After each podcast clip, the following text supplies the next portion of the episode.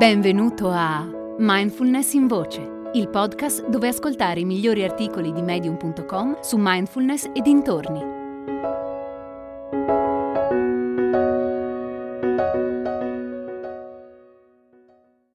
Come vivere una vita consapevole di Jennifer Walkin. Voglio sfatare un mito riguardante il vero significato dell'espressione praticare mindfulness e voglio condividere qualche suggerimento su come portare la mindfulness nella vita di tutti i giorni. L'equivoco più diffuso sulla mindfulness è che si può praticare solo seduti a terra su un cuscino, cioè a meno che non siamo seduti su un cuscino nella posizione del loto, con gli occhi chiusi, la schiena eretta, i pollici e gli indici che si sfiorano e le mani appoggiate sulle gambe, non stiamo praticando mindfulness. Senza dubbio questo è un modo collaudato ed efficace di praticare mindfulness, ma non è l'unico. Mi piace suddividere la meditazione di consapevolezza in tre tipologie, ciascuna delle quali può aumentare la nostra capacità di essere presenti. 1. Meditazione formale. È quella a cui mi riferisco quando parlo di sedersi sul cuscino. Implica ritagliarsi volontariamente un tempo e uno spazio da dedicare alla pratica meditativa. Questo tempo ci dà modo di osservare la nostra mente e di comprendere e riflettere sulle nostre tendenze abituali con gentilezza e curiosità, invece che con atteggiamento giudicante. 2. Meditazione informale. Un aspetto straordinario della mindfulness è che la puoi applicare ad ogni azione che fai durante il giorno. Cucinare, pulire, camminare, parlare con un amico, guidare, qualsiasi cosa.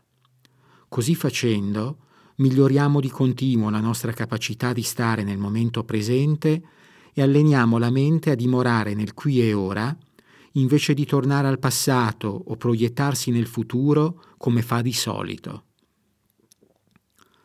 L'idea di base è questa. Non bisogna stare seduti in qualche posto particolare per poter prestare attenzione in modo non giudicante a ciò che accade dentro e fuori di noi. Meditazione informale vuol dire che possiamo coltivare uno stato di presenza consapevole in ogni istante della nostra giornata, non importa cosa stiamo facendo. 3. Vivere consapevole. Iniziamo a vivere in modo consapevole quando la nostra regolare pratica di mindfulness, formale e informale, impatta positivamente sulla nostra relazione con noi stessi e con gli altri. A quel punto la mindfulness diventa sia una pratica che uno stile di vita. Non parlo necessariamente di meditazione, ma degli effetti secondari che ne derivano. Infatti, intraprendere un cammino di meditazione formale e informale ci dà la possibilità di coltivare un modo di essere e di vivere che incarna principi propri della mindfulness, quali ad esempio la gratitudine, l'amorevole gentilezza e la compassione. Per quanto io stessa incoraggi i miei pazienti a praticare di più, sia in modo formale che informale, il fulcro del nostro lavoro insieme è questa terza tipologia del vivere consapevole.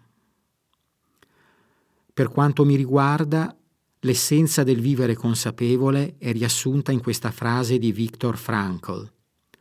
Tra stimolo e risposta c'è uno spazio, in questo spazio si trova il nostro potere di scegliere la risposta. Nella risposta si trovano la nostra libertà e la nostra crescita. Alla luce di questa definizione, mindfulness si può tradurre come fermarsi e fare una pausa, prestando attenzione allo spazio che c'è tra un evento, lo stimolo, e come scegliamo di relazionarci adesso, la risposta. Questo istante in più può davvero fare la differenza. Questa pausa può innescare la nostra scelta consapevole di essere presenti in ogni momento. Tutto ciò è vero a prescindere da dove o con chi ci troviamo in quel momento, a casa con i nostri figli, da soli in macchina, al lavoro con i colleghi. In ogni situazione possiamo scegliere di reagire da uno spazio di paura e forse anche di rabbia, oppure di rispondere più consapevolmente. Reagire è un comportamento automatico e a volte anche impulsivo. Non è adattivo e spesso porta a maggiore stress e tensione.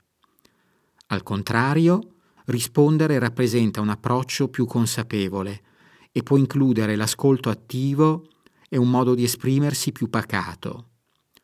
Ma per poter rispondere invece di reagire dobbiamo fermarci, fare un respiro, notare ciò che sta accadendo e poi continuare. Anche un solo istante che ci permetta di fare un passo indietro, osservare ciò che c'è e valutare una risposta più efficace può fare un'enorme differenza. Quando non siamo in una situazione di pericolo imminente, ma uno, il nostro sistema nervoso simpatico si sta comunque preparando ad agire una reazione automatica di attacco o di fuga. 2. Il nostro corpo è pronto a rilasciare un fiume di ormoni dello stress. 3. La nostra mente ruggisce in preda a rabbia e risentimento. Prima di reagire istantaneamente è importante che ci fermiamo, facciamo un respiro, notiamo ciò che sta accadendo e poi continuiamo. Paradossalmente, fermandoci anche solo per un istante, ci stiamo in realtà muovendo. Stiamo tornando a noi stessi e al contempo stiamo andando incontro al mondo con maggiore presenza e un'attitudine più consapevole. Più pratichiamo il vivere consapevole, più le nostre relazioni e le nostre esperienze si arricchiscono, più possiamo crescere e fiorire. Hai ascoltato Mindfulness in Voce, il podcast di Mindfulness Bergamo, www.mindfulnessbergamo.net.